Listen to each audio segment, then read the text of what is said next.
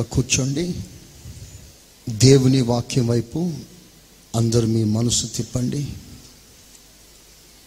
Me cell ఫోన్స్లన్నీ of చేయండి.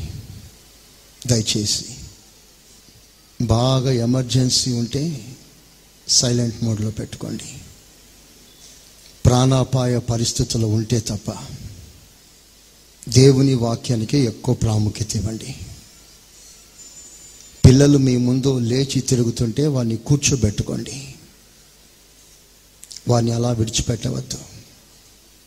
మనం ఒక పద్ధతిలో ఒక క్రమంలో దేవుని వాక్యాన్ని గణపరుస్తూ విందాం. పెద్దవాళ్ళు కూడా కూర్చున్న తర్వాత మరలా లేవద్దు. అది సభ అమర్యాద. కూర్చున్న తర్వాత ఇంకెవ్వరు లేవకూడదు. ఒకసారి అందరి చేతులు పైకెత్తి బాగా స్తోత్రం చెప్పండి గట్టిగా. హాలలోయ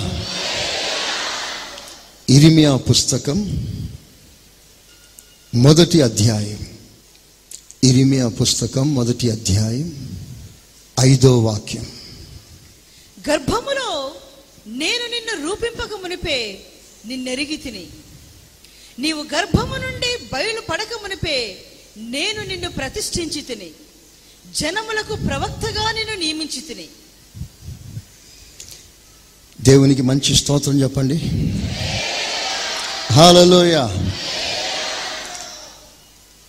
ఒక దేశంలో ఓ మహారాజు ఈ రాజు గారికి విల్లు విసిరే ఆట ఎందు బహుశ్రద్ధ కలిగిన వాడు ఆర్చరీ అంటారు.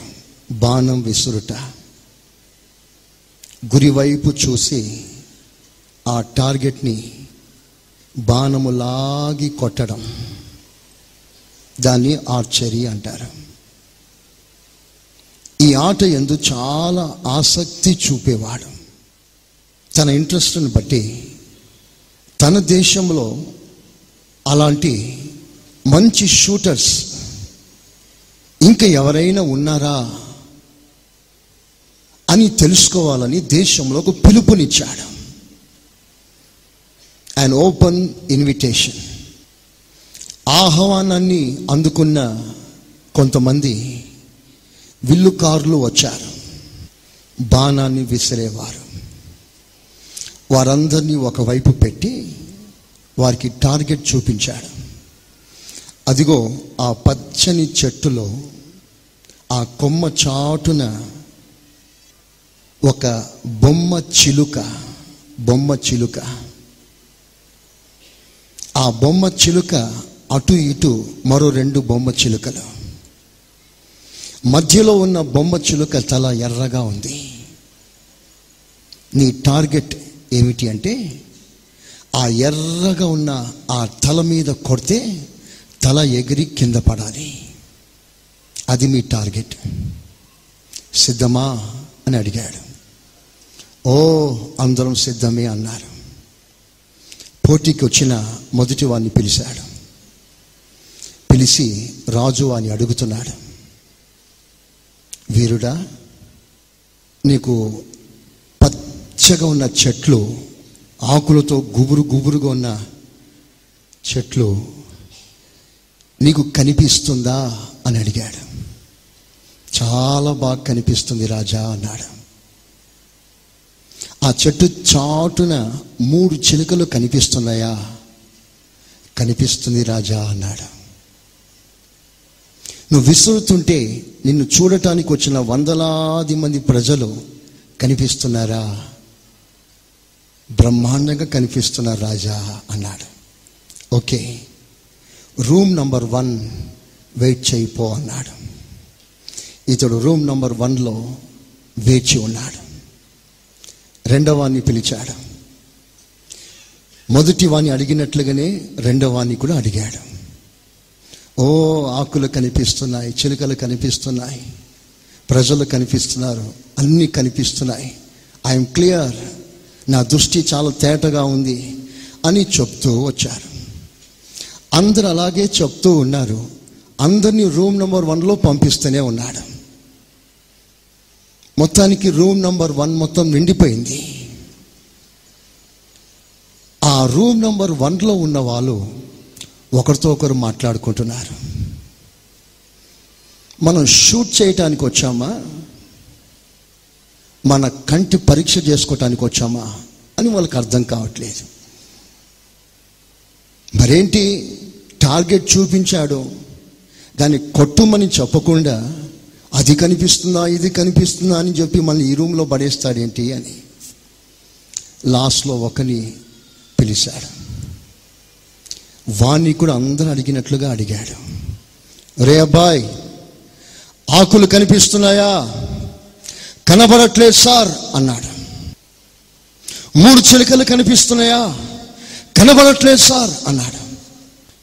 అభినందించటానికి ప్రజలు వచ్చారు. కనిపిస్తున్నారా? కనిపించట్లేదు సార్. మరి ఏమిటా నీకు కనిపిస్తుంది అంటే ఆ ఎర్రని తల మాత్రమే నాకు కనిపిస్తుంది సార్ అన్నాడు. కోడు సవాళ్ళు గట్టిగా. అప్పుడు రాజు అన్నాడు షూట్ అన్నాడు. విసురు బాణాన్ని. బాణం విసిరాడు. తల ఎగిరిపోయింది. రారాజు చెప్తున్నాడు గురి వైపు మాత్రమే చూడు గురిని తప్ప మరి దేని వైపు నువ్వు చూడవద్దు. చపలు కొడదామా ఒకసారి గట్టిగా. కొడదామా గట్టిగా. విశ్వాసంలో కర్త దాన్ని కొనసాగించు వాడైనా యేసు వైపు మాత్రమే చూడు.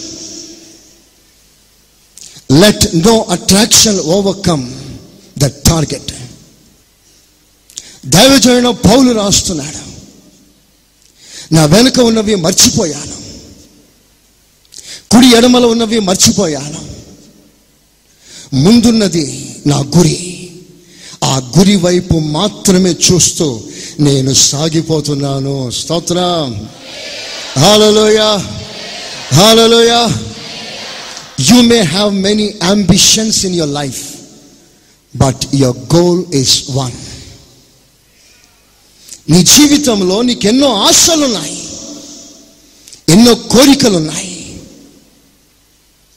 తప్పు లేదు కానీ గురి మాత్రం ఒకటే ఉండాలి. నీ జీవితంలో ఈ బ్రతుకు దినములలో ఎన్నో కోరికలు. ఒకరికి ఇంజనీర్ కావాలి మంచిది. ఒకరికి లాయర్ కావాలి మంచిది. ఒకరికి డాక్టర్ కావాలి మంచిది. ఒకరికి పైలట్ కావాలి మంచిది. ఒకరికి మంచి బిల్డర్ కావాలి వెరీ గుడ్. విదేశాల్లో చదవాలి మంచిది. ఒక మంచి బిల్డింగ్ కట్టాలి మంచిది. ఒక మంచి ఇంపోర్టెడ్ కార్ కొనాలి మంచిది. కానీ నీ టార్గెట్ కార్ కాదు. నీ టార్గెట్ బిల్డింగ్ కాదు అది ఆశ మాత్రమే. నువ్వు టార్గెట్ వైపు నీ గురి సాధించగలిగితే ఇవన్నీ దేవుడు నీకు ఇస్తాడు చపలు కొట్టొకసారి గట్టిగా. హాలలోయ హాలలోయ. చెప్పండి గట్టిగా. చెప్పండి హుషారుగా. హాలలోయ. గురి ఒక్కటే. The one and the only goal. యేసు క్రీస్తుని సాధించడం. యేసు క్రీస్తు సన్నిధి చేరడం. ఆ గురి ఎద్దకు నువ్వు పోకుండా నిన్ను ఆకర్షించే అనేక తలుపులు తెరుచుకుంటాయి. టు డైవర్ట్ యువర్ గోల్ నువ్వు గురి వైపు సాగకుండా నీ దిశను మార్చటానికి నిన్ను ఆకర్షించే తలుపులు ఈ లోకంలో ఎన్నో తెరుచుకుంటాయి. వాటి వైపు నువ్వు ఆకర్షించబడితే గురిని తప్పుకుంటా పోగొట్టుకుంటా నీ జీవితాన్నే సర్వనాశనం చేసుకుంటా. నీకు ఒక గురి ఉంది. నీకు ఒక టార్గెట్ ఉంది. ఈ టార్గెట్ని నేను మీకు చెప్పట్లేదు. నా ప్రభుని యేసుక్రీస్తే ఆ టార్గెట్ మీ ముందు పెడుతున్నాడు. దేవుడు మన కళ్ళు తెరుచునుగాక. చెప్పండి గట్టిగా. Hallelujah hallelujah hallelujah hallelujah no position no possession no privileges of this world should overtake our goal ఆస్తులైనా అంతస్తులైనా పదవులైనా ఈ లోక సంబంధమైన ఉన్నత స్థానాలైనా అది ప్రమోషన్ అయినా అది ట్రాన్స్ఫర్ అయినా అది ఏదైనా కానీ ఆ గురి నుండి నిన్ను తప్పించేది మరి ఏదైనా సరే దాని ఎందు ఎక్కువ మక్కువ చూపించవద్దు. అది నిన్ను డైవర్ట్ చేయటానికి వచ్చింది. ఒక సహోదరుడు వచ్చి నేను ప్రమోషన్ కొరకు ప్రార్థన చేశాను. దేవుడు నాకు ప్రమోషన్ ఇచ్చాడు అన్నాడట. సంతోషంగా. పాస్టర్ గారు అడిగాడట ప్రమోషన్ వస్తే నీకు జీతం ఎంత పెరుగుతుంది అని? ఆ బ్రదర్ అన్నాడంట ఫిఫ్టీ థౌజండ్ యాభై వేలు పెరిగింది జీతం అన్నాడట. ఇప్పుడు ప్రజెంట్ నీవున్న ఉద్యోగంలో నువ్వు ఎంతసేపు ప్రార్థన చేస్తున్నావు అని అడిగాడట. ఆ సహోదరుడు అన్నాడంట టూ అవర్స్ వెరీ గుడ్ చాలా సంతోషం. ఇప్పుడున్న పదవిలో నువ్వు రెండు గంటలు ప్రార్థన చేశావు రేపు ప్రమోషన్ వస్తుంది. అప్పుడు నీవు ఎంతసేపు ప్రార్థన చేయగలవు అని అడిగాడట. ఆ బ్రదర్ అన్నాడంట అది చాలా బిజీ చాలా బిజీ పోస్ట్ అది. ప్రార్థన చేసే సమయం అంతగా దొరకదు. అదే బాధగా ఉంది అన్నాడట. అప్పుడు పాస్టర్ గారు అన్న మాట ఏంటో తెలుసా? నీ ప్రార్థన జీవితాన్ని దొంగిలించటానికి సాతానుగాడు నీకు ఇచ్చిన లంచం యాభై వేలు అన్నాడట. ఆ యాభై వేల వైపు చూసి నీ ప్రార్థన జీవితాన్ని సమాధి చేసుకున్నావు. ఆలోచన చేయి. యాభై వేలు నీకు ముఖ్యమా? ప్రభు సన్నిధిలో రెండు గంటలు ప్రార్థన చేయటం ముఖ్యమా? ఇప్పుడే తీర్మానం చేసుకో. ఏడ్చాడు. ఈ వాజ్ అన్ ఆఫీసర్ ఏడ్చాడు. ప్రభు దగ్గర ఓని గోల పెట్టుకున్నాడు. ప్రభు అన్నాడట క్రమ ప్రకారంగా వచ్చే ప్రమోషన్ కంటే ఆతృతపడి ప్రమోషన్ కావాలని అడిగావు. జీతం పెరగాలని నీ మక్కువ పెంచుకున్నావు. ఇప్పుడు నీకు జీతం సరిపోలేదా? వసతులు నీకు అనుకూలంగా లేవా? ఈ పదవిలో నీకేమైనా తక్కువ చేశానా? ప్రభు మాట్లాడుతున్నాడు. లేదు ప్రభాను నాకేమీ తక్కువ చేయలేదు. మరి నా ప్రార్థన సమయాన్ని దొంగిలించే ఆ పదవి నీకెందుకు? ప్రార్థనలో విన్న స్వరాన్ని లోపడ్డాడు పరిగెత్తుకొని వెళ్ళి సార్ నాకు ప్రమోషన్ ఏమీ అక్కర్లేదు. నన్ను ఇలాగే ఉండనివ్వండి అని కాళ్ళ మీద పడి బ్రతిమాడుకున్నాడు అందరూ పిచ్చోని వైపుగా చూసినట్లుగా చూశారు. నెవర్ మైండ్ మీరు నన్ను పిచ్చో లెక్కలో కట్టినా పర్వాలేదు. నా ప్రభుకి దూరంగా నాకు ప్రమోషన్ అక్కరలేదు. చపలు కొడతాం ఒకసారి గట్టిగా. హాలలోయ చెప్పండి మంచిగా. హాలలోయ మిమ్మల్ని ఒక ప్రశ్న అడుగుతున్నాను.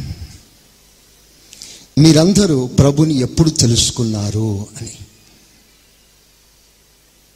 దానికి మీరు ఇస్తున్న సమాధానం డెబ్బై నాలుగో సంవత్సరం ఎనభై తొమ్మిదో సంవత్సరం తొంభై మూడో సంవత్సరం డేట్తో సహా పలానా తారీఖున పలానా సంవత్సరమున కొందరైతే మధ్యాహ్నం ఒంటి గంటకి నేను ప్రభుని తెలుసుకున్నాను అని రాసుకున్నారు బుక్లో. చాలా మంచిది. ప్రతి వారికి ఒక డేట్ ఉంది. నువ్వు ప్రభుని ఎప్పుడు తెలుసుకున్నావో ఒక డేట్ ఉంది. మీరు ఒక్కసారి ప్రభువుని అడగండి. నేను నిన్ను తొంభై నాలుగో సంవత్సరం తెలుసుకున్నాను నువ్వు అంట. నువ్వు ప్రభుని అడుగు. ప్రభా నువ్వు నన్ను ఎప్పుడు తెలుసుకున్నా? అప్పుడు ప్రభు అంటాడు బిడ్డ నేను నిన్ను తెలుసుకున్నప్పుడు నీవు నీ అమ్మ కడుపులో ఇంకా పడలేదు. చెప్పలోకి ఒకసారి సరి హాలలోయ. చెప్పండి సంతోషంగా. హాలలోయ. నీ తల్లి గర్భంలో నువ్వు పడక మునిపే. నేను నిన్ను తెలుసుకున్నా. ఇంకా చెప్పాలంటే మీ అమ్మ కడుపులో పడకముందే కాదు బాబు.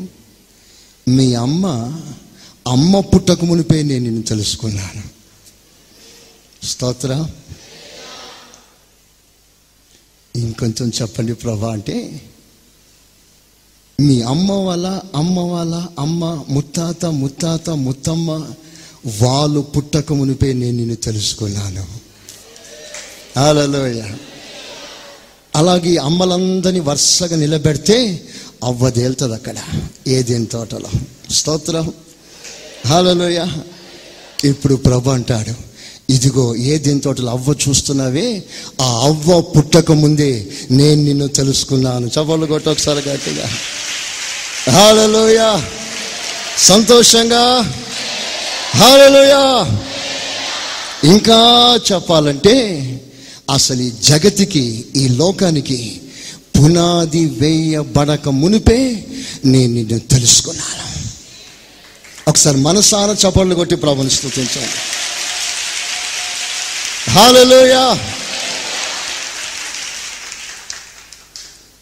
అసలు ఈ లోకం ఎప్పుడు పుట్టింది? సైంటిస్ట్ని అడగండి. సైంటిస్ట్ అంటాడు వంద కోట్ల కాంతి సంవత్సరం అంటాడు. అప్పట్లో వాళ్ళ అయ్య ఉన్నట్లు. స్తోత్రం. దానికి ఒక పెద్ద చర్చ రౌండ్ టేబుల్ కాన్ఫరెన్స్. లక్షల కోట్ల కాంతి సంవత్సరం అంటాడు మరొకడు. నేనంటాను వాళ్ళు చెప్పిన లెక్క ఎంత వాస్తవమో వాస్తవం కాదో నాకు తెలియదు కానీ ఒకటి మాత్రం వాస్తవం. అదేమిటంటే వాళ్ళు చెప్పే లెక్క కంటే నువ్వు ముందు పుట్టావు. చెప్పలు కొడసారగా కోటు గట్టిగా హాలెలుయా హాలెలుయా హో సన్న హో సన్న హో సన్న రాజాది రాజుకే ఘనత మహిమ ప్రభావములు. శ్రీయేసు రాజుకే అందరం పాడదామా హోసన్నా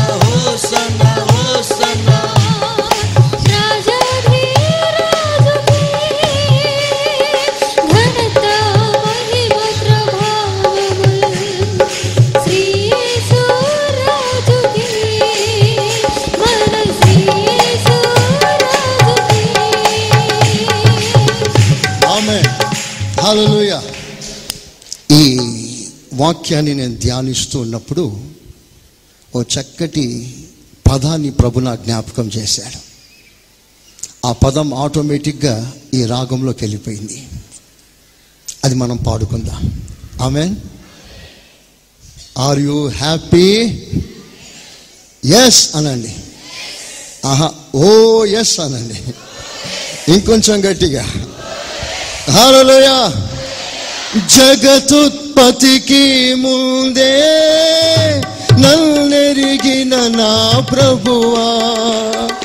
పిండమునై ఉన్నప్పుడే నన్ను వేరు చేసిన ప్రభువా.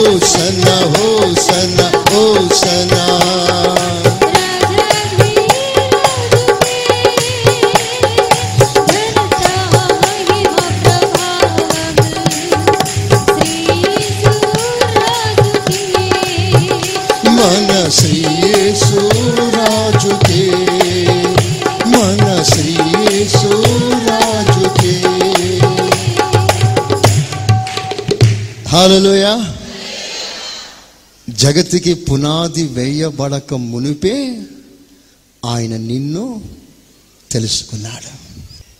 నీవు ప్రభుని తెలుసుకున్న లెక్క ఐదు పది పదిహేను ఇరవై ముప్పై సంవత్సరాలు. కానీ ప్రభు నిన్ను తెలుసుకున్న లెక్క లెక్క లేదు స్తోత్రం చెప్పు గట్టిగా. హాలలోయ ఆయనకి మనకి మధ్యలో ఈ ప్రేమ సంబంధం ఎప్పటి నుంచి నువ్వంట పది సంవత్సరాల క్రితం ఒకరిని చూశాను అని. పది సంవత్సరాలు చూసావు పన్నెండు సంవత్సరాలు చూసావు కానీ నా ప్రభు కొన్ని వేల సంవత్సరాల క్రితం నిన్ను చూశాడు. స్తోత్రం చెప్పు గట్టిగా. హాలలోయ హుషారుగా చెప్పండి గట్టిగా. హాలలోయా కొన్ని వేల సంవత్సరాల క్రితం ప్రభు నిన్ను చూశాడు. అసలు నువ్వు పుట్టక ముందే ప్రభు నిన్ను చూశాడు. అంతేకాదు నిన్ను చూచుట మాత్రమే కాదు నువ్వు పుట్టక మునిపే ఆయన నీకు పేరు కూడా పెట్టేశాడు. స్తోత్రం. హాలలోయ నీకు పేరు పెట్టేశాడు. మనం ఎప్పుడు పేరు పెడతాము? పుట్టిన తర్వాత ఆడన మగన చూసి ఆడవారి పేర్లు మగవారి పేర్లు పెడతాం. కానీ ప్రభు మనం పుట్టక మునిపే మన పేర్లు దేవుడు రాసి పెట్టేశాడు. స్తోత్రం. ఆడలోయ ఇంకా గొప్ప విషయం మీకు చెప్తాను. నువ్వు పుట్టక మునిపే నిన్ను చూశాడు. నువ్వు పుట్టక మునిపే నీకు పేరు పెట్టాడు. నువ్వు పుట్టక మునిపే నీకంటూ ఒక ప్రత్యేకమైన సేవని అనుగ్రహించాడు. చపలు కొట్టు ఒకసారి గట్టిగా. హాలలోయ! హాలలోయ! నిజంగా మాటలు ధ్యానిస్తుంటే హృదయం ఉప్పొంగుతుంది. ఒక మంచి సువర్ణ పదం చెప్తాను రాసుకోండి. గోల్డెన్ వర్డ్ ఏంటో తెలుసా? దేవుడు నీకు బర్త్ సర్టిఫికెట్ ఇవ్వటానికి ముందే అపాయింట్మెంట్ ఆర్డర్స్ చేతులు పెట్టి లోకంలో పంపించాడు. కొట్టు చవ్వళ్ళు గట్టిగా. హల్లెలూయా సంతోషంగా? ఇంకా గట్టిగా? You are born with an purpose appointment ఆర్డర్స్ని చేతికిచ్చాడు. అబ్బాయి అమ్మా నువ్వు చేయవలసిన సేవ ఇది. నీ బాధ్యత ఇది. నీ పరిచర్య ఇది. నీ మీద నేను పెట్టిన భారం ఇది. నువ్వు అనుకుంటున్నావు ఈ సంఘానికి వచ్చిన తర్వాత నా తల మీద పెద్ద భారం పడింది అనుకుంటున్నా. కొన్నిసార్లు ఆ భారం మోయలేక ఎందుకు ప్రభాయి మందిరానికి వచ్చానా అని బాధపడ్డావు కూడా. స్తోత్ర. హలోయ ప్రభు అంటాడు బిడ్డ నువ్వు ఈ సంఘానికి వచ్చినాక నేను నీకు నెత్తి మీద భారం పెట్టలేదు నువ్వు పుట్టక మునిపే భారం పెట్టి నేను పంపించాను. హాలలోయ హాలలోయ మంచి మాట చెప్పాలంటే మీరు మీ తల్లిదండ్రుల దయ వలన ఇక్కడ లేరా? దేవుని దయా సంకల్పం వలన మీరు ఇక్కడ ఉన్నారు. స్తోత్రం! హాలలోయ హాలలోయ ఇంకా మంచిగా చెప్పాలంటే మీరంతా కారణ జన్ములో. బాన్ విత్ అన్ పర్పస్ లోకంలోనికి దేవుడు పంపటానికి ముందే నీకంటూ ఒక అధ్యాయం దేవుడు రాసి పెట్టాడు నువ్వు జరిగించవలసిన కార్యాలు రాసి పెట్టాడు నువ్వు మోయవలసిన భారాన్ని రాసి పెట్టాడు నువ్వు చేయవలసిన సేవని రాసి పెట్టాడు నువ్వు భరించవలసిన భారాన్ని ముందే దేవుడు కొలిచి రాసి పెట్టాడు. అది ఇప్పుడు నువ్వు మోస్తున్నావు. ఆకస్మికంగా వచ్చిన భారం కాదు ఇది. ఆకస్మికంగా వచ్చిన సేవ కాదు ఇది. మంచి మాట చెప్పాలంటే నా దేవుడు లేని వాటిని ఉన్నట్లుగా చూసే దేవుడు. ఆమెన్. హల్లెలూయ. నేను లేనప్పుడే నేను ఉన్నట్లుగా ఆయన చూశాను నేను లేనప్పుడే నేను ఉన్నట్లుగా ఈ సేవని నా చేతికి దేవుడిచ్చాడు. నేను ఉన్న తర్వాత కాదు. నేను పుట్టిన తర్వాత కాదు. నా పర్సనాలిటీ చూసి దేవుడు ఇవ్వలేదు. నా రంగును చూసి దేవుడు ఇవ్వలేదు. నా ఆకారం చూసి దేవుడు ఇవ్వలేదు. నా విద్యను చూసి దేవుడు ఇవ్వలేదు. నా మాట చమత్కారం చూసి దేవుడు ఇవ్వలేదు. ఇవేమీ లేనప్పుడే దేవుడు నాకంటూ ఒక సేవని సిద్ధపరచాడు. దేవునికి స్తోత్రం చెప్పు గట్టిగా. నా విషయంలో ఇది ఎంత సత్యమో నీ విషయంలో ఇది అంతే సత్యం. నీ దేశం ఏదో ప్రభు చూడలేదు నీ భాష ఏంటో ప్రభు చూడలేదు. నువ్వు ఆంధ్రనా తెలంగాణనా రాయలసీమనా ప్రభు చూడలేదు. అవి ఏవి లేనప్పుడే ప్రభు నిన్ను తన సేవ కొరకు తన పరిచయ కొరకు ఒక బాధ్యత మోయటానికి ముందే దేవుడు నియమించాడు. స్తోత్ర. హాలలోయ. హాలలోయ. నిజంగా ఒక్కసారి మీరు ఆలోచన చేయండి. కొంతమంది తల్లిదండ్రులు తిడుతుంటారు. అనవసరంగా పుట్టావురా నీవు అంటుంటారు. నా కడుపున ఎందుకు పుట్టావురా అని తల బాదుకుంటారు దేవుడు అంటాడు వాడు నీ కడుపులో పుట్టాల్సిందే. స్తోత్రం. అనవసరంగా పుట్టావురా అంటే అనవసరంగా పుట్టలేదు. వాడు కారణ జన్ముడు. స్తోత్ర. హల్లెలూయా. ఇరిమియాతో దేవుడు మాట్లాడుతున్నాడు. ఇరిమియా నీ తల్లి గర్భంలో పడక మునిపే. చదువుదాం ఒకటి ఐదు. గర్భములో నేను నిన్ను రూపింపక మునిపే నిన్నెరిగి తిని. నిన్నెరిగిన నిన్ను తెలుసుకున్నాను. నీవు గర్భము నుండి బయట పడక మునిపే. నీవు గర్భములోండి బయట పడక మునిపే. నేను నిన్ను ప్రతిష్ఠించి నేను నిన్ను ప్రతిష్ఠించాను. జనములకు ప్రవక్తగా నిన్ను నియమించి జనములకు ప్రవక్తగా నేను నియమించేశాను ఎప్పుడు? ప్రవక్తగా ఎప్పుడు నియమించేశాడు? ఇంకా తల్లి గర్భం నుంచి బయటికి రాక మునిపే తనకంటూ ఒక సేవని దేవుడిచ్చేశాడు చేతులెత్తి స్తోత్రం చెప్పండి గట్టిగా. హాలలోయ హాలలోయ ప్రియమైన దేవుని బిడ్డలారా మీరు ఎవ్వరు ఇక్కడ అనవసరంగా లేరు. నిన్ను గూర్చి నీవే ఎప్పుడు శపించుకోవద్దు. నిన్ను గూర్చి ఎప్పుడు నీవే బలహీనంగా ఆలోచన చేయవద్దు. నువ్వు దేవుని ప్రణాళికలో ఉన్నావు అన్న సంగతి ముందు నువ్వు తెలుసుకో. ఇంకో మంచి మాట చెప్పాలా? నువ్వు పుట్టకముందే నిన్ను తెలుసుకున్నాడు. నువ్వు పుట్టక మునిపే నీకు పేరు పెట్టాడు. నువ్వు పుట్టక మునిపే నీకు సేవనిచ్చాడు నువ్వు పుట్టక మునిపే నువ్వు ఎలా బ్రతకాలో దేవుడు ముందే రాసి పెట్టాడు. స్తోత్రం చెప్పగట్టగా your lifestyle has been design by the Lord before you have come to this world నువ్వు బ్రతకవలసిన విధానం ముందే దేవుడు రాసి పెట్టేశాడు.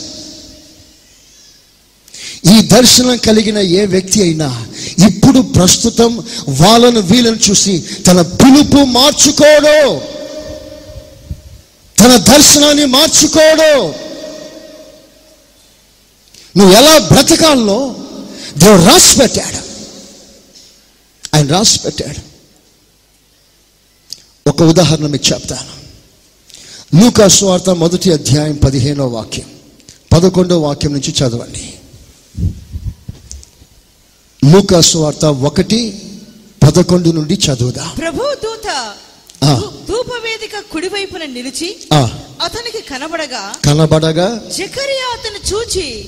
తొందరపడి భయపడిన వాడాయన.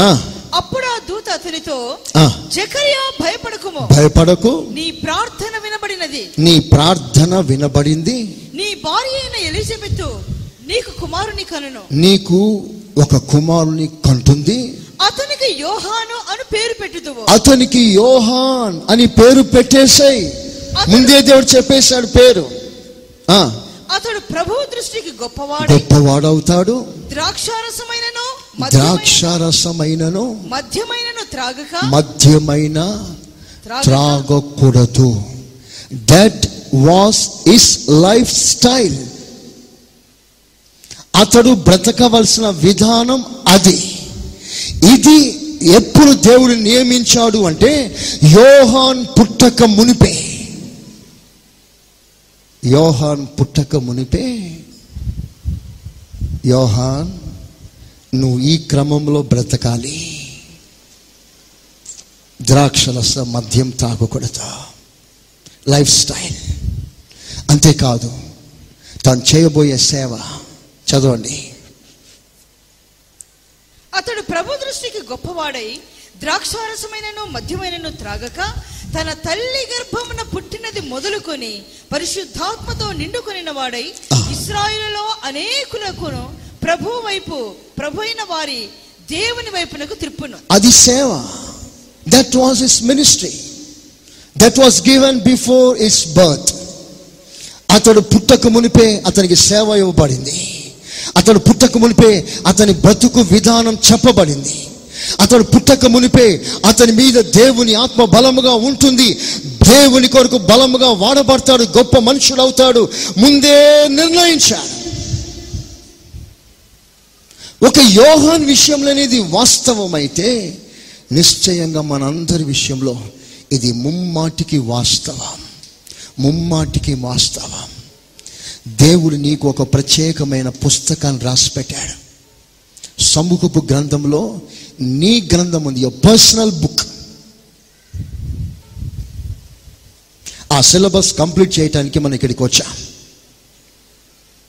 మనకంటూ ఒక పుస్తకం ఉంది.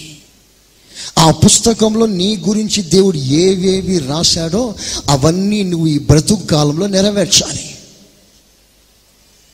ప్రభు యేసు క్రీస్తు తాను సెలవించిన మాట నన్ను గూర్చి నీ సముఖపు పుస్తక గ్రంథంలో ఏమి రాసి పెట్టావో వాటిని నెరవేర్చుటకు నేను ఈ లోకంలోకి వచ్చి తిని. స్తోత్రం చెప్పు గట్టిగా.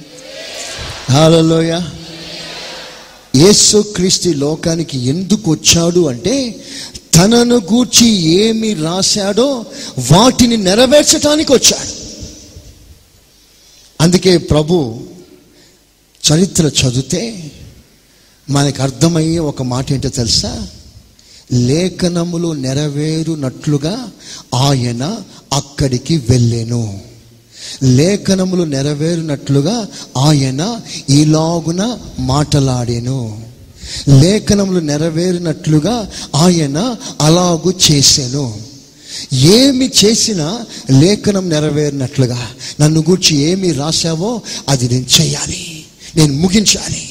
లాస్ట్లో ఇట్ ఈస్ ఫినిష్డ్ సమాప్తమాయను. ఏం సమాప్తమైంది? నన్ను గూర్చి ఏమి రాశాడో దాన్ని నేను ముగించాను. చేతులెత్తి స్తోత్రం చెప్పు గట్టిగా. చెప్పండి గట్టిగా.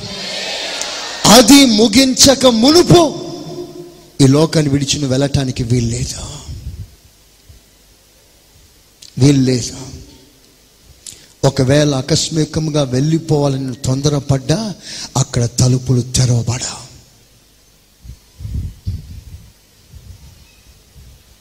చిన్న సమస్య వస్తే సస్తే బాగుండు అనుకుంటా. చిన్న సమస్య. చిన్న సమస్య. ఓ బ్రదర్ ఫోన్ చేస్తున్నాడు.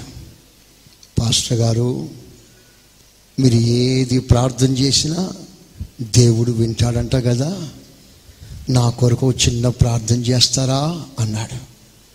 ఏంట్రా బాబు అంటే నేను రేపటి లోపల చచ్చిపోవాలని ప్రార్థన చేయండి అన్నాడు. రేపు చచ్చిపోవాలట. దానికి నేను ప్రార్థన చేయాలట. స్తోత్రం. నిజంగా అలాగే అందరూ అనుకుంటే మాకు ఖాళీ ఉండదు. స్తోత్రం. మా పని అంతా బొందలగడ్డ మందిరం. మందిరం టు బొందలగడ్డ బొందలగడ్డ టు మందిరం. హౌస్ఫుల్ ఇప్పుడే స్థలం లేదు. నాకు విచిత్రమైన కళ వచ్చింది. సమాధి స్థలం మీద అంత పెద్ద స్లాబ్ వేసి ఆ స్లాబ్ మీద కార్యక్రమాలు మొదలుపెట్టాము సమాధి కార్యక్రమాలు. అప్స్టేర్స్లో ఉన్నారు వాళ్ళంతా. స్తోత్రం. ప్రియులారా నిన్ను గూర్చి దేవుడు ఏమి రాశాడో అది జరిగించక మునిపే వెళ్ళిపోవటానికి ప్రయత్నం చేయకో. నీకు మహిమ దొరకదు. స్తోత్రం. హల్లెలూయ. ఎంత కష్టమైనా ఎంత నష్టమైనా నీ విధి నెరవేరాలి. తర్వాతనే పరలోకం నీకు దారి తీస్తాయి. స్తోత్రం. హాలలోయ నిన్ను గూర్చి దేవుడు ముందే రాసి పెట్టాడు ఇలా బ్రతకాలి. ఈ ప్యాటర్న్లను జీవించాలి. ఇదిగో నీకు అంటూ ఒక సేవని ఒక బాధ్యతని ఒక భారాన్ని నీ నెత్తి మీద పెడుతున్నాను. ముందే డిజైన్ చేశాడు. ఇప్పుడు నువ్వు మార్చడానికి నువ్వు ఎవరివి? నాకొద్దు బాబు ఈ భారం అని తోసేస్తున్నా. కాదు కాదు ముందే దేవుడు రాసి పెట్టాడు. అదే ఇప్పుడు నీకు ఇస్తున్నాడు. రాసి పెట్టింది తప్పకుండా జరగాలి. ఒకసారి చేతులు పైకెత్తి గట్టిగా స్తోత్రం చెప్పు గట్టిగా. హాలలోయ ఆయన ఎలాగో రాస్తాడో అవన్నీ నువ్వు చేయాలి. ఒకటి ఆలోచన చేయండి. నీ బ్రతుకులో ఆయన రాసినవన్నీ జరగాలి. అలా జరిగించటానికి నువ్వు ప్రయాసపడాలి. ఈ నేపథ్యంలో నువ్వు దేవుని దృష్టికి విరోధంగా ద్రోహం చేసి దొంగతనం చేసి హత్య చేసి కీడు చేసి దేవునికి దూరమైపోయి ఇది నా తలరాత అని నువ్వు అనుకోవద్దు. బాగా వినండి మీకు ఒక మంచి విషయం నేను చెప్తాను. దేవుణ్ణి తల మీద ఒక రాత రాశాడు నో డౌట్ కానీ ఆ రాత ఆయనకు మహిమ కలిగించేదే తప్ప అపకీర్తి తెచ్చేది కాదు. స్తోత్రం? ఆయన నీ తల మీద ఒక రాత రాశాడు. ఆ తలరాతను మార్చవద్దు. కానీ నీవు దేవునికి వ్యతిరేకంగా క్రియ చేస్తున్నావే ఆ వ్యతిరేకత దేవుడు రాయలేదు. నువ్వు కల్పించుకున్నా. నువ్వు కల్పించుకొని వ్యతిరేకంగా ఆయనకు ద్రోహం చేస్తున్నా. ద్రోహం చేసి ఇది దేవుని చిత్తం అనవద్దు. ఇలాగూ రాయబడిందేమో అందుకే ఇలా జరిగిందని నువ్వు అనుకోవద్దు. చదవండి ప్రసంగి పుస్తకం ఏడవ అధ్యాయం ఇరవై తొమ్మిదో వాక్యం. ఎక్లిసియాస్టిక్స్ సెవెన్ ట్వంటీ నైన్ ఏడు ఇరవై తొమ్మిది. ఇది ఒకటి మాత్రము నేను కనుగొంటిని. ఇది ఒక్కటి మాత్రం నేను కనుగొంటిని. ఏమనగా? ఏమనగా? దేవుడు నరులను దేవుడు నరులను చేసినప్పుడు యథార్థవంతులుగా పుట్టించాడు. యథార్థతనే నీ తల మీద రాశాడు. గాని కానీ వారు వారు వివిధమైన తంత్రములు కల్పించి నానా రకాల తంత్రములను కుతంత్రములను కల్పించుకొని కల్పించుకొని ఉన్నారు. కల్పించుకొని చేస్తున్నారు. ఈ కుతంత్రములు దేవుడు రాసింది కాదు నువ్వు చేస్తుంది. మీకు ఈ విషయం బాగా అర్థం కావాలి. అందరు తలలు పైకెత్తండి ఒకసారి. అందరు తలలు పైకెత్తి నా వైపు చూడండి. మీకు చిన్న ఉదాహరణ ఇస్తాను ఎఫ్సిఐ క్రాస్ రోడ్లో ఓ పిచ్చి కుక్క తిరుగుతుంది. నాకు దర్శన వరం ఉంది అనుకుందాం? నా దర్శనంలో నేను పిచ్చి కుక్క ఒకటి ఎఫ్సిఐ క్రాస్ రోడ్లో ఎడం వైపున తిరుగుట నేను చూస్తున్నాను నేను అంటాను అబ్బాయి ఎఫ్సే క్రాస్ రోడ్లో వెలుచున్న వారు గమనించండి. ఎఫ్సే క్రాస్ రోడ్లో ఎడం వైపున పిచ్చి కుక్క ఒకటి తిరుగుతుంది. మీరు ఎడం వైపు వెళ్ళకుండా కుడి వైపున వెళ్ళి అటు తిరిగి వెళ్ళిపోండి నేను అంటాను అప్పుడు మీరేం చేయాలి అంటే ఎఫ్సే క్రాస్ రోడ్లో ఎడం వైపు కాకుండా కుడి వైపున మీరు వెళ్ళిపోవాలి. అలా కాకుండా నువ్వు ఎడం వైపే వెళ్ళావనుకో కుక్క కరుస్తుంది. పిచ్చి కుక్క కరుస్తుంది. కరిసిన తర్వాత నువ్వేమనుకుంటావు? ఇది నా తల రాత అనుకుంటావు. అదే జరుగుతుంది ఇప్పుడు. ఇది నా తల రాత. అది కరవాల్సింది. అందుకే కరిసింది అంట మీకు అర్థమైన భాషలో నేను చెప్తాను. అక్కడ కుక్క ఉంది నేను అన్నందుకు కుక్క లేదు అక్కడ. కుక్క ఉన్నందుకు నేను అన్నాను. స్తోత్రం.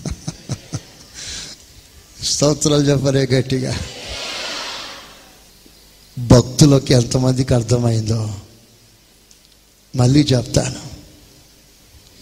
నేను అన్నందుకు కుక్క లేదు అక్కడ. కుక్క ఉన్నందుకు నేను అన్నాను. దేవుడు భవిష్యత్తు జ్ఞానం కలిగిన వాడు. ఏసావు భ్రష్టుడు అవుతాడు అని తెలిసి దేవుడు ఏసావుని ద్వేషించాడు. ఏసావుని దేవుడు ద్వేషించినందుకు భ్రష్టుడు కాలేదు భ్రష్టుడు అవుతాడు కనుక ద్వేషించాడు. అందుకని నీ జీవితంలో జరిగేదంతా దేవుని చిత్తం అని చెప్పవద్దు? ఆయన మంచిది రాసి పెట్టాడు. నువ్వు కీడు కల్పించుకుంటున్నావు దేవునికి స్తోత్రం. హాలలోయ హాలలోయ నేను చెప్తున్నాను నీ ఒక ఉద్దేశంతో పుట్టావు. నో డౌట్ ఖచ్చితముగా ఒక ఉద్దేశంతో పుట్టావు. ఒక మంచి ఉదాహరణ నేను ఇస్తాను. ఎక్సలెంట్ ఎగ్జాంపుల్ మార్క్ స్వార్త పదకొండవ అధ్యాయం రెండవ వాక్యం. మార్క్ పదకొండు రెండు. మీ ఎదుటనున్న గ్రామమునకు వెల్లుడి మీ ఎదుట ఉన్న గ్రామానికి వెళ్ళండి. అందులో మీరు ప్రవేశింపగానే కట్టబడి ఉన్న ఒక గాడిద పిల్ల కనబడును. దాని మీద. ఏ మనుష్యుడును ఎప్పుడునూ కూర్చుండలేదు. దానిని విప్పి తోలుకొని రండి. ఎవడైనను మీరెందుకు ఇలాగు చేయుచున్నారని మిమ్మల్ని అడిగిన ఎడల అది ప్రభువునకు కావలసినదని చెప్పుడి. ఆ. తక్షణమే అతడు దానిని ఇక్కడికి తోలి పంపునని చెప్పి ఆ తర్వాత యేసు ప్రభు ఆ గాడిద పిల్ల ఎక్కి ఎరుషులేం వెళ్తాడు. ఓకే? అందరు నా వైపు చూడండి. నీ మనస్సు నా వైపు పెట్టండి. ఇప్పుడు యేసు ప్రభు గ్రామంలో ఉన్నాడు. ఆ గ్రామంలో ఉంటూ ప్రభు అంటాడు నా ఎదుట ఉన్న గ్రామానికి వెళ్ళండి. అక్కడ ఒక గాడిద పిల్ల కట్టబడి ఉండటం మీరు చూస్తారు. ఎక్కడికి వెళ్ళాలి ప్రభా? నా ఎదుట ఉన్న గ్రామానికి వెళ్ళండి. ఒక్క ఆలోచన. ప్రభు ఉన్న గ్రామంలో గాడిద పిల్లలు లేవా? అందరూ మీ తలలు పైకెత్తి నాకు సమాధానం చెప్పండి. ప్రభు ఉన్న గ్రామంలో గాడిద పిల్ల లేదా? ఆ రోజుల్లో గాడిద పిల్లలు మోటార్ సైకిల్. ప్రయాణానికి అదే వాడతారు. ఇప్పుడు మీరు సుజుకీలు యమహాలు హోండాలు వాడతారు. అప్పుడు ఒకటే బ్రాండ్ గాడిద బ్రాండ్. స్తోత్రం. ఏ మోటార్ సైకిల్ అని దాని పేరు గాడిద. ఆ గాడిద స్టార్ట్ చేసి ఎక్కి వెళ్ళిపోతూనే ఉంటారు. ప్రభు ఉన్న గ్రామంలో గాడిద పిల్లలు లేదా? ఉందా లేదా? చెప్పాలి గట్టిగా. ఇప్పుడు ప్రభు ఎక్కడికి పంపిస్తున్నాడు? ఎందుకని? నా ఎదుటి గ్రామానికి వెళ్ళండి. ఎందుకు ప్రభు నీకు గాడిద పిల్ల కావాలి? నేను తెస్తాను. మన గ్రామంలోనే చాలా గాడిదలు ఉన్నాయి ప్రభు. అంటే ప్రభు అంటాడు ఒరేయ్ మన ఊర్లో ఉన్న గాడిదలు కాదురా. ఒక ప్రత్యేకమైన గాడిద ఉంది. స్తోత్ర. హలోయ మీరు అక్కడికి వెళ్ళండి అంటాడు. ఓకే. పక్క గ్రామానికి వెళ్ళారు. అక్కడ ఒక గాడిద పిల్లని చూశారు. గాడిద పిల్ల కట్టబడి ఉంది. దాన్ని తెచ్చారు. ప్రభు కూర్చొని వెళ్ళిపోయాడు. ఇదంతా యాక్సిడెంట్గా జరిగింది కాదు. వినాలి మీరందరూ వినాలి. ప్రభు ఎరుషలేం వెళ్ళటానికి ప్రయాణం కొరకు ఒక గాడిద పిల్ల అవసరం కనుక ఆ గాడిద ప్రభు దగ్గరికి వచ్చింది కాదు. గాడిద పిల్ల అని రాస్తుంది అక్కడ. మీరు చెప్పండి గట్టిగా ఏమని రాస్తుంది అక్కడ? గాడిద పిల్లకి వయసు ఎంత ఉంటుంది? కన్ఫర్మ్గా చెప్పమనట్లేదు మిమ్మల్ని. గాడిద పిల్ల. అంటే ఒక మనిషిని మోయగలిగిన స్థాయి ఆ గాడిద పిల్లకి రావాలి. నేను అనుకుంటాను ఐదు పది సంవత్సరాలు కావచ్చు. ఫైవ్ టు టెన్ ఇయర్స్ గాడిదల పశువుల ఆయుష్ తక్కువ ఉంటుంది కదా. ఫైవ్ టు టెన్ ఇయర్స్ కావచ్చు. ఫిఫ్టీన్ ఇయర్స్ కావచ్చు. ఇప్పుడు గాడిద పిల్ల పుట్టి ఎంతకాలం అయింది అంటే పదిహేను సంవత్సరాలు అయింది. ఇప్పుడు రెడీగా ఉంది ముస్తాబాయ్ యేసు ప్రభుని ఎక్కించుకొని కొనిపోవటానికి. గాడిద పిల్ల దగ్గరికి వెళ్ళి గాడిద డేట్ ఆఫ్ బర్త్ ఎంత? అని అడిగితే ఆ గాడిద అంటది జస్ట్ ఫిఫ్టీన్ ఇయర్స్ బ్యాక్ అంటది. కానీ ప్రభు అంటాడు నీ date of birth fifteen years back కాదు సెవెన్ హండ్రెడ్ ఇయర్స్ బ్యాక్ అంటాడు. ఒకసారి చప్పులు కొట్టండి గట్టిగా. కొట్టు గట్టిగా. హాలలోయ ఒకసారి ఆ వాక్యం చదవండి. జకరియా పుస్తకం తొమ్మిదో అధ్యాయం తొమ్మిదో వాక్యం. జకరియా తొమ్మిది తొమ్మిది. సియోను నివాసులారా సియో నివాసులారా బహుగా సంతోషించుడి. బహుగా సంతోషించుడి. ఎరుసలేము నివాసులారా ఉల్లాసముగా ఉండుడి. నీ రాజు ఈ రాజు నీతిపరుడును రక్షణ గలవాడును దీనుడునై. గాడిదను గాడిద పిల్లను ఎక్కి గాడిద పిల్లను ఎక్కి నీ యొద్దకు వచ్చుచున్నాడు. ఎరుషేం వస్తాడు. ఇప్పుడు అందరూ నా వైపు చూడండి. ఈ ప్రవచనం క్రీస్తు పూర్వం ఏడు వందల సంవత్సరాల ముందు జకరేయ ఒక గాడిదను గురించి ప్రవచించాడు. ఒక్క గాడిదను గురించి. Seven hundred years before Christ ఏడు వందల సంవత్సరాల క్రితం ప్రభు నియమించిన ఒక గాడిద పిల్ల సరిగ్గా యేసు ప్రభుకి గాడిద అవసరమైనప్పుడు అది గాడిద పిల్లగా ఉండాలి యేసుని మోయగలిగిన బలం దానికి ఉండాలి. ఆ స్టేజ్లో దేవుడు దానికి ఒక పుట్టుక జన్మనిచ్చాడు. అప్పుడు గాడిద భాష నీకు తెలిస్తే ఆ గాడిద భాషతో ఆ గాడిదని అడిగితే గాడిద నువ్వు ఎందుకు పుట్టావు? ఆ గాడిద అంటది యేసుని మోయటానికి పుట్టాను స్తోత్ర. హారలోయా హారలోయా ఎంత అద్భుతమైన విషయం. ఓ మంచి మాట చెప్పమంటారా? ఎవడైనా పనికి మాలనోడైతే వాడిని ఏమని తిడతారు మీరు? పనికి మాలిన వాడిని ఏమని తిడతారు? అబ్బో మీకేమి రానట్టే. ఒరే గాడిదా పనికి మాలిన గాడిదా అని తిడతారు. పనికి మాలినోడు కనుక. నేను అంటాను పనికి మాలిన ఆ గాడిద విషయంలోనే దేవుడు ఒక సంకల్పం కలిగి ఉంటే. స్తోత్ర. పనికి మాలిన గాడిదని దేవుని ప్రణాళిక కొరకు పుట్టించటానికి ఏడు వందల సంవత్సరాల క్రితమే ఒక ప్రవచనం ఒక గాడిద పిల్ల విషయంలో యథార్థమైతే. గాడిద కంటే శ్రేష్టమైన వాడవైన నీ విషయంలో ఖచ్చితమైన దేవునికి ఒక ప్రణాళిక ఉంది. చప్పట్లు కొట్ట ఒకసారి గట్టిగా హాలలోయ. చెప్దామా గట్టిగా? హాలలోయ. హాలలోయ. ఎంత విచిత్రం. ఎప్పుడైనా నువ్వు ఆలోచన చేశావా? ఒక గాడిద పిల్ల తీసుకొస్తుంటే ఆ గాడిద పిల్ల నేను నిన్న మొన్న పుట్టిన గాడిద పిల్లను కాదు? క్రీస్తు పూర్వం ఏడు వందల సంవత్సరాల క్రితమే నన్ను గూర్చి రాయబడింది. అందుకే నేను పుట్టాను అని ఒక గాడిద అంటుంది. ఎంత యథార్థమైన సత్యం. ఒక గాడిదనే ఒక ఉద్దేశం నెరవేర్చడానికి పుడితే మరి నువ్వు అనవసరంగా పుట్టావని నీ విషయంలో ఎవరు చెప్తారు?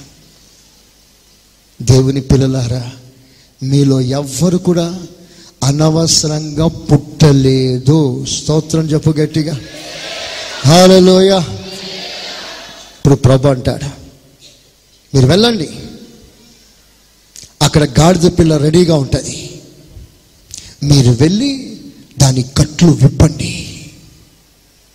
అలా కట్లు విప్పుతున్నప్పుడు కొంతమంది వస్తారు.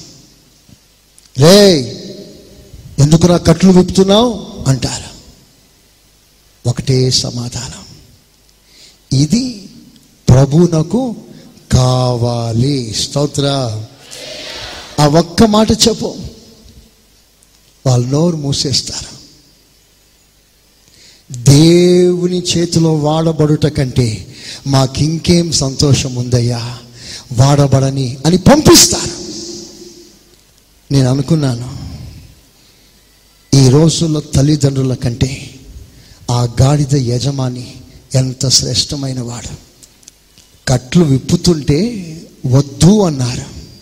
ఇది ప్రభు కావాలి అంటే అలాగైతే పోని అంటాడు.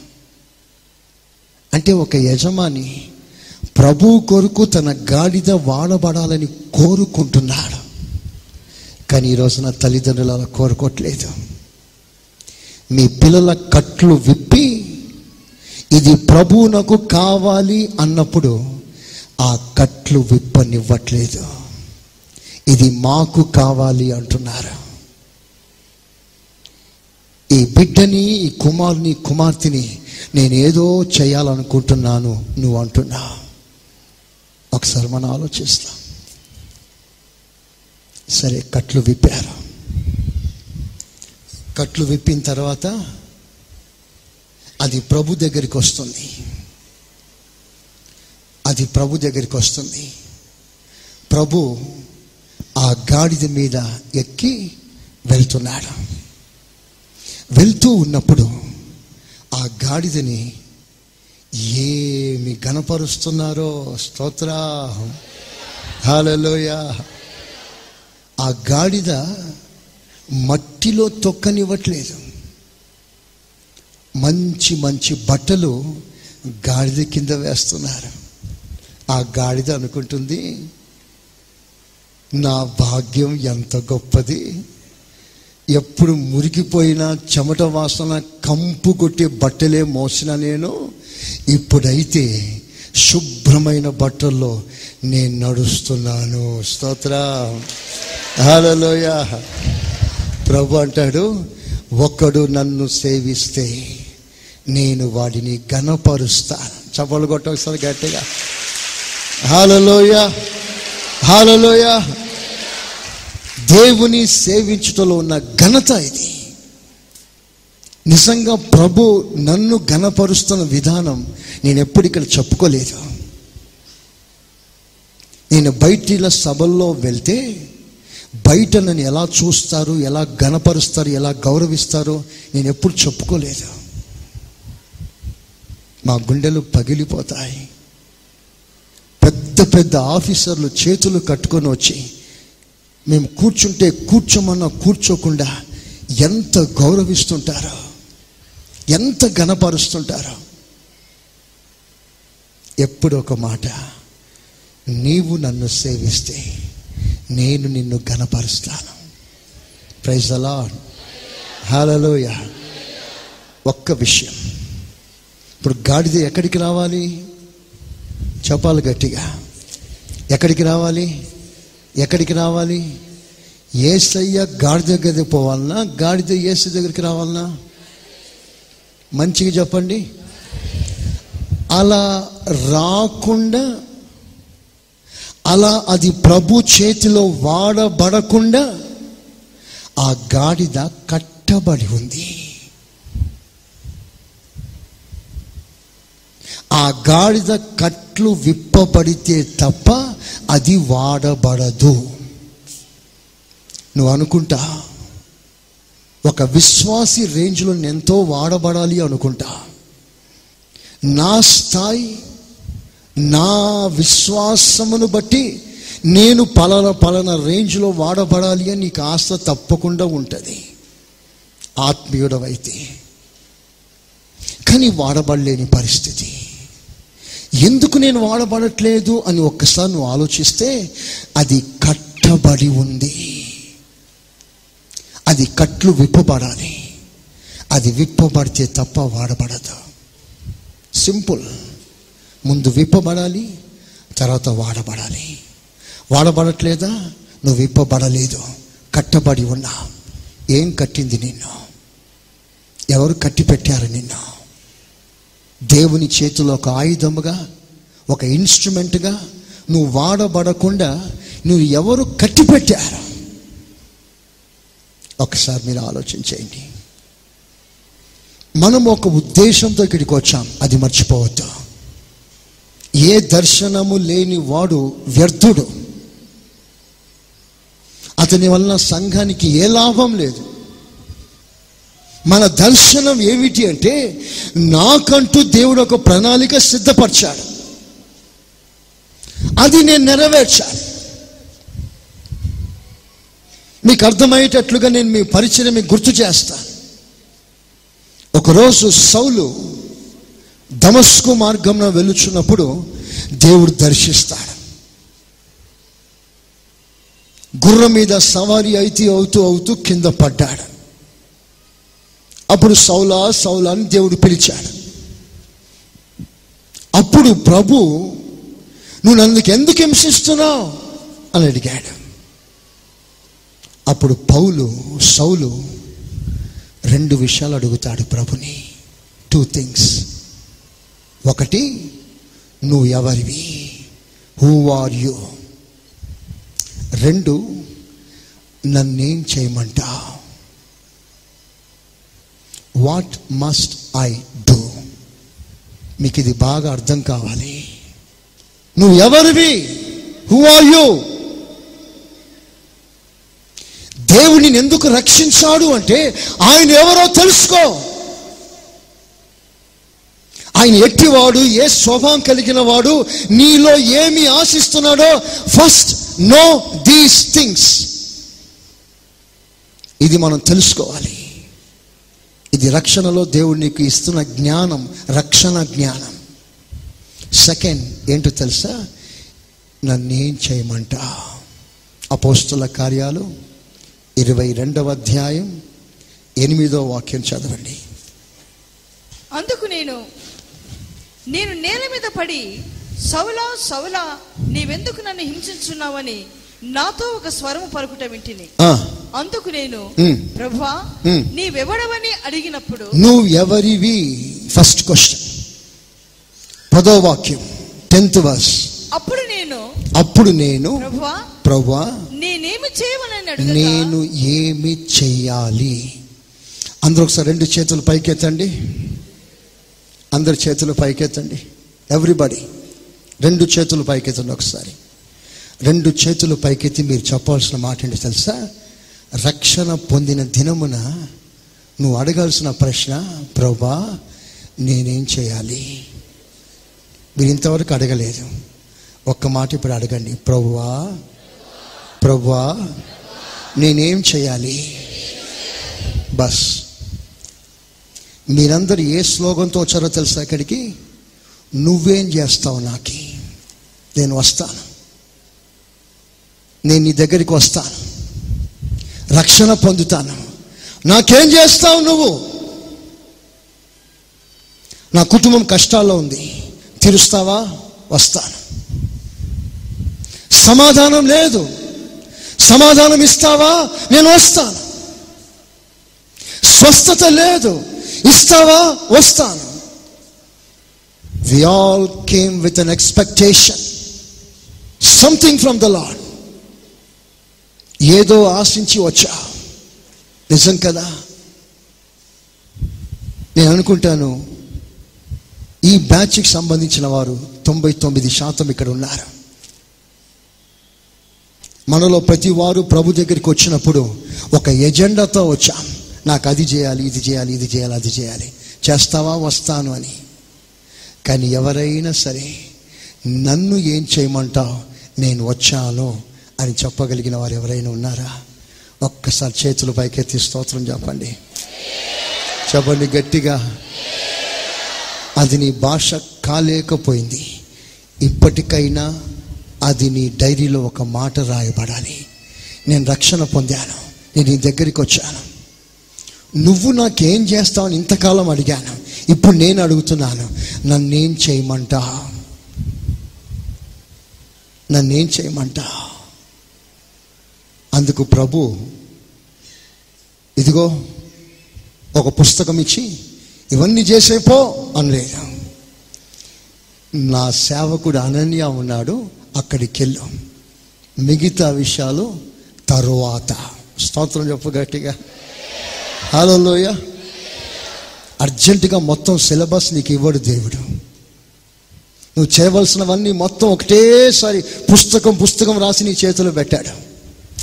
ఎప్పుడు ఎప్పుడు ఏమి చేయాలో అప్పుడప్పుడు ఒక ప్రత్యక్షత ఇస్తాడు అప్పుడప్పుడు ఆయన కొరకును పని చేస్తూ వెళ్ళిపోవాలి. స్తోత్ర. చెప్పు గట్టిగా.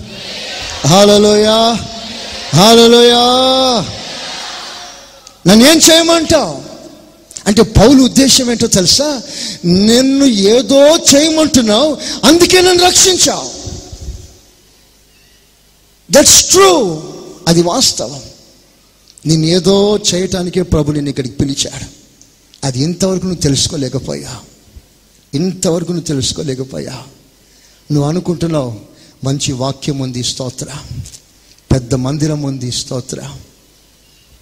ప్రార్థన చేసే సేవకులు ఉన్నారు స్తోత్ర. ఏ సంఘానికి వెళ్తారు? గ్లోరియస్ మినిస్ట్రీస్ అంట. మంచిది.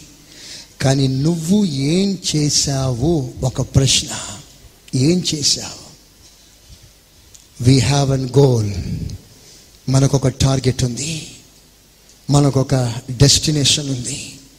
ఆ గమ్యం ఆ గురి ఏమిటి? ఒక్కసారి నువ్వు మోకరించి నువ్వు తెలుసుకోవాలి. ఒకసారి ప్రార్థనలు అడిగి తెలుసుకో.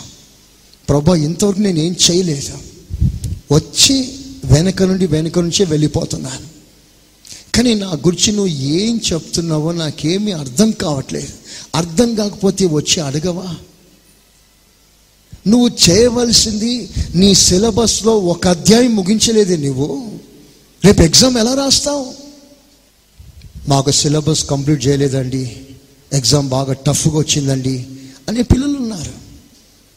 నిజమే సిలబస్ కంప్లీట్ కాకపోతే నీకు ఎలా తెలుస్తుంది? మరి నీవు సిలబస్లో ఒక అధ్యాయమైనా పూర్తి చేయని నీవు రేపు పరీక్ష ఎలా రాస్తావు దీని గురించి ఆలోచన అందరికీ లేదు. నేను అంటాను ఈ దర్శనం నీకుంటే నువ్వు ఎన్నడూ దేవుని సేవని పరిచర్యని బాధ్యతని వదిలి పక్కన పెట్టి ఒక్క నిమిషం నువ్వు ఉండలేవు. స్తోత్రం చెప్పు గట్టిగా. చెప్పండి గట్టిగా. హలోయా ఇది నీకు తెలిస్తే నేను పుట్టక మునిపే నాకు ఈ సేవ ఇచ్చాడు. ఇది నేను చేయాల్సిందే అని దర్శనం నీకు లేకపోతే వదులుకొని బయటికి వెళ్ళిపోతా. నీకు ఇష్ట ప్రకారం బ్రతకటానికి నీ కోరిక ప్రకారం బ్రతకటానికి నీ మనసుకు అప్పగించుకుంటా. Your life has been designed by the Lord not according to your desire but as a wishes. ఆయన ఎలాగైతే అని అనుకుంటున్నాడో అలాగూ ఒక గ్రంథాన్ని నీ విషయంలో రాసి పెట్టాడు అది తెలుసుకోవాలి. దాని ప్రకారంగా చేయాలి. ఒక్క మాట యోహాన్ నువ్వు ఎందుకు పుట్టావు? అని యోహాన్ని అడిగితే యోహానికి చాలా సేవలు ఉన్నాయి అందులో ఒక్క సేవ చెప్తాడు.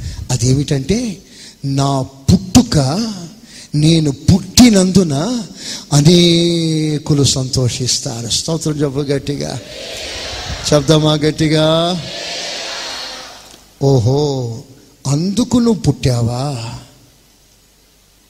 ఇప్పుడు నా కారణం ఏంటి? జన్మ కారణం ఏంటి? నేను అనేకులకు సంతోష కారణంగా నేను ఉండాలి. అనేకులకు సంతోష కారణంగా నేను ఉండాలి. నేను ఎవరిని బాధ పెట్టకూడదు. నేను ఎవరిని దుఃఖ పెట్టకూడదు. This is my call this is my predetermination for this purpose I been sent to this world నా మూలమున అందరూ సంతోషించాలి. నేను ఎవరిని బాధ పెట్టకూడదు దుఃఖ పెట్టకూడదు. నన్ను బట్టి ఎవరు ఏడవకూడదు. యోహాన్ చెప్తాడు. కానీ యోహాన్ అందరూ అతని దుఃఖ పెట్టారు. అందరూ అతని బాధ పెట్టారు. యోహానికి సంతోషం లేదు. నేను చెప్తున్నాను ఇతరుల వలన నీకు సంతోషం గ్యారంటీ లేదు. కానీ నీ వలన అందరికీ సంతోషం ఉండాలి. చేతులు పైకెత్తి స్తోత్రం చెప్పండి గట్టి హల్లెలూయా.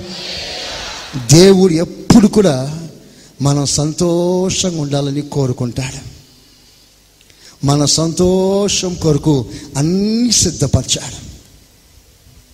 ఒకరోజు ఇస్రాయిల్ ఏడుస్తుంటే వెక్కి వెక్కి ఏడుస్తుంటే ప్రభు దిగి వచ్చి వారి కన్నీళ్ళు తుడిచి వారిని సంతోషపరుచున్నట్లుగా ఆ బానిస గృహం నుంచి విడిపించి బయటికి తెచ్చాడు. అంతే. కానీ వారేం చేశారో తెలుసా? అడుగడుగున దేవునికి గాయపరిచారు.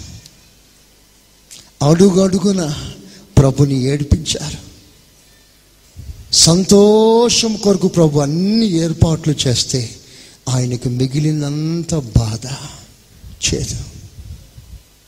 ఒకరోజు దేవుడే తన స్వస్థాలతో స్వహస్తాలతో ఐగుప్తులో నుంచి ఒక శ్రేష్టమైన తీగను ఒకటి తెచ్చాడు. దాన్ని నాటవలసిన నేల యోగ్యమైంది కానప్పుడు దాన్ని సరిచేసి రాళ్ళు రప్పలేరి ముళ్ళ కంచెలు కొట్టివేసి సారవంతమైన నేలగా మార్చి దాన్ని దున్ని నీరు కట్టి దాన్ని ఎరువు వేసి మన్ను పోసి చక్కగా శుభ్రం చేసి అన్ని కోణంలో సిద్ధపరిచి ఒక శ్రేష్టమైన ద్రాక్ష తీగ ఒకటి నాటాడు. ఎక్స్పెక్టింగ్ జాయ్ సంతోషము ఎదురు చూస్తూ నాటాడు. కానీ ఆ ద్రాక్ష తీగ పెరిగింది పెరిగి కాయలు కాసింది. ఆ కాయలు దేవునికి సంతోషం కలిగించలేదు బాధ కలిగించింది బాధ. బాధ కలిగించటానిక దేవుడు ఇంత కష్టపడ్డాడు. దేవుని గుండెల్లో ఎదలో గాయం పొందటానిక ప్రభు ఎంత బాధపడ్డాడు. అనేక సార్లు మీకు ఇలాంటి సంభవాలు జరుగుతాయి. ఇలాగే జరుగుతాయి. కానీ ఒకటి వాస్తవం. నువ్వు ఎవ్వరికి కీడు చేయకూడదు. నువ్వు అందరికీ మేలు చేయాలి. కానీ అందరూ నీకు కీడు చేస్తారు. ఇదేంటి ప్రభా అంటే ఇది నీ పిలుపు అంటాడు. ఎంతమంది అంగీకరించగలరు? కష్టం. ఒక పెళ్ళికి వెళ్ళి వంద రూపాయలు కట్నం ఇస్తే మీ ఇంటి పెళ్ళికి వంద రూపాయలు ఎదురు చూసే నీవు? స్తోత్రం. అలా కాదన్నట్లుగా చూస్తున్నారు నిజమే కదా. మీరు ఏదైనా పెళ్ళికి వెళ్ళినప్పుడు రాస్తారే వంద రెండు వందలు. మరి మీ ఇంటి పెళ్ళికి కూడా అలాగే రాస్తారు ఎదురు చూస్తారు. ఓకే తప్పులేదు కానీ నువ్వు ఒకరికి మేలు చేసి ఆ వ్యక్తి మరలా నీకు మేలు చేస్తాను ఎక్స్పెక్ట్ చేస్తున్నప్పుడు నీకు క్యూడు సంభవిస్తుంది? అప్పుడు నువ్వు అనుకోలేటో తెలుసా?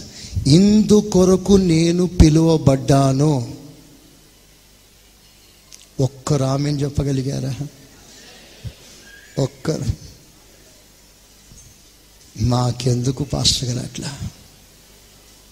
మాకొద్దు వద్దు అట్లా వద్దు. మేలుకు ప్రతిగా మేలే కావాలి కీడు వద్దు. నేను చెప్తున్నాను ప్రియ సంగమా మనమందరం ఒక ఉద్దేశంతో ఈ లోకానికి వచ్చాం. అది మర్చిపోవద్దు. నువ్వు ఎవరైనా కానీ ఒక సేవ నీకుంది. ఒక పరిచర్య నీకుంది. నేను దేవుడు ఒక ప్రత్యేకమైన పిలుపుతో పిలిచాడు. నీకంటూ ఒక విజన్ ఒక దర్శనం ఉంది. దాన్ని నువ్వు పాడు చేసుకోవద్దు. స్తోత్రం చెప్పు గట్టిగా. ఆలలోయ అది ఏ సేవ అయినా కానీ ఎవరి వైపు చూసి మీ దర్శనాన్ని భంగపరచుకోవద్దు. వాళ్ళని చూసి వీళ్ళని చూసి సేవను పాడు చేసుకోవద్దు. అపోస్తుల కాలంలో కుప్పలు కుప్పలుగా డబ్బులు వచ్చి పడ్డాయి. ఇండ్లు వాకిళ్ళు అమ్మి అమ్మిన మొత్తం తీసుకొచ్చి అపోస్తుల పాదాల దగ్గర పెట్టేశారు. కానీ విషయం ఏంటో తెలుసా?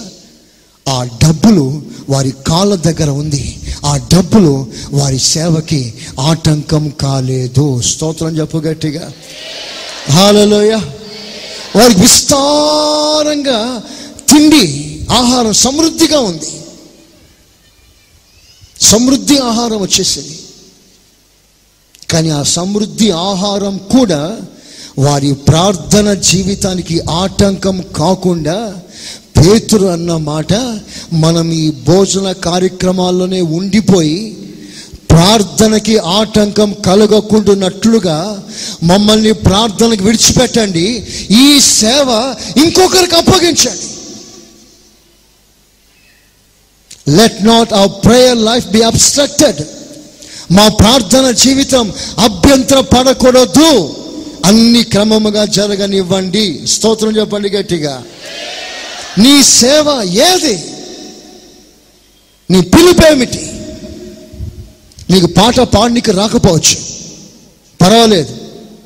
ఒక పాట రాయడం నీకు రాకపోవచ్చు. పర్వాలేదు. నువ్వు పది మంది ముందు నిలబడి నీకు సాక్ష్యం చెప్పడం రాకపోవచ్చు. పర్వాలేదు. ఒక్కటి ఒక్కటి. కడుపు నొప్పితో ప్రభు దగ్గరికి వచ్చినప్పుడు కడుపు నొప్పి బాగుపడిందా? ఒక్కసారి నువ్వు మోకాల మీదకి వచ్చి కడుపు నొప్పి బాధపడుతున్న వారి కొరకు భారంతో ప్రార్థన చేయడం మొదలుపెట్టాం స్తోత్రం చెప్పు గట్టిగా. హాలలోయ. నీ భర్త తాగి తాగి తాగి రోడ్డు మీద పడిపోయి వ్యసన పరిస్థితిలో ప్రభు దగ్గరికి వచ్చి నీ భర్త రక్షణ కొరకు ప్రార్థన చేయించుకొని ఆ ప్రార్థన ఫలితాలుగా నీ భర్త రక్షణ పొందాడా? ఇప్పుడు నీ భర్త ద్వారా సంతోషం అనుభవిస్తున్నావా? ఇప్పుడు నువ్వు చేయాల్సిందంటే తెలుసా? త్రాగు బోతులైన భర్తల కొరకు భారంతో ప్రార్థన చేయడం మొదలుపెట్టా ఇది నీ సేవ. ఇది నీ సేవ. సంతానం లేనప్పుడు దేవుడు నీకు బిడ్డనిచ్చాడా ఆ బిడ్డను చూసి మురిచిపోకుండా సంతానం లేని వారి కొరకు భారంతో ప్రార్థన చేయడం మొదలుపెట్టా. కనీస సేవ ఇది. ఈ ఉన్నతమైన పరిచర్యలో పాలిభాగస్తులైన మీరు ఇటు ఉన్నతమైన విషయాలు గ్రహించటం వలన మీరు దేవునికి అందరికంటే ఎక్కువ లెక్క మీరు చెప్పవలసి వస్తుంది. నేను ధైర్యంగా చెప్తున్నాను. అయ్యో కొరజినా అంటాడే. నీలో చేయబడిన అద్భుతాలు సొగమ గొమరలో చేసింటే వాళ్ళు ఎప్పుడో మారు పొంది ఉండేవారు. నేను అంటాను మీ మధ్యలో ప్రకటింపబడిన ఉన్నత బోధల ఉపదేశాల అది మిగతా నామకార్థ సంఘాల్లో బోధించబడి ఉంటే ఇప్పటికీ కొన్ని వేల మంది దేవుని కొరకు ప్రతిష్ఠించబడిన వారై ఉంటారేమో. కానీ ఎందుకు ఇక్కడ జరగట్లేదు? ఆలోచన చేశావా? ఈ విషయం ఒక సేవకుడైన నాకు గుండెల్లో ఒక కోతగా ఉంది. ఏం జరుగుతుంది ఈ బోధ? అది నీ మనస్సాక్షి విడిచిపెడుతున్నా. నువ్వు నిజంగా దేవుని చేత పిలువబడిన ఒక దేవుని ప్రణాళికలో ఉన్న ఒక వ్యక్తివైతే ఈ సంగతులను గ్రహించి ఇకనైనా దేవుని కొరకు ఒక చిత్తానుసారమైన జీవితాన్ని గడపటానికి ఇకనైనా నువ్వు ప్రభుకు సమర్పించుకో. దేవుడి మిమ్మలను ఆశీర్వదించునుగాక. అందరు ఆమెనండి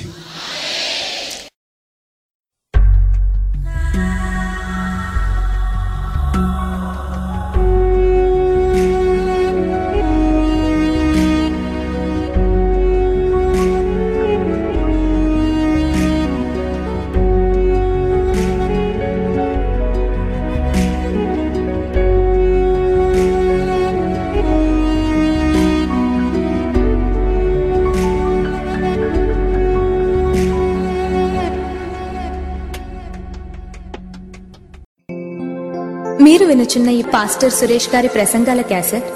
అదేవిధంగా మీకేమైనా ప్రార్థనావసరతలు ఉన్న ఎడల సంప్రదించండి. మా చిరునామా.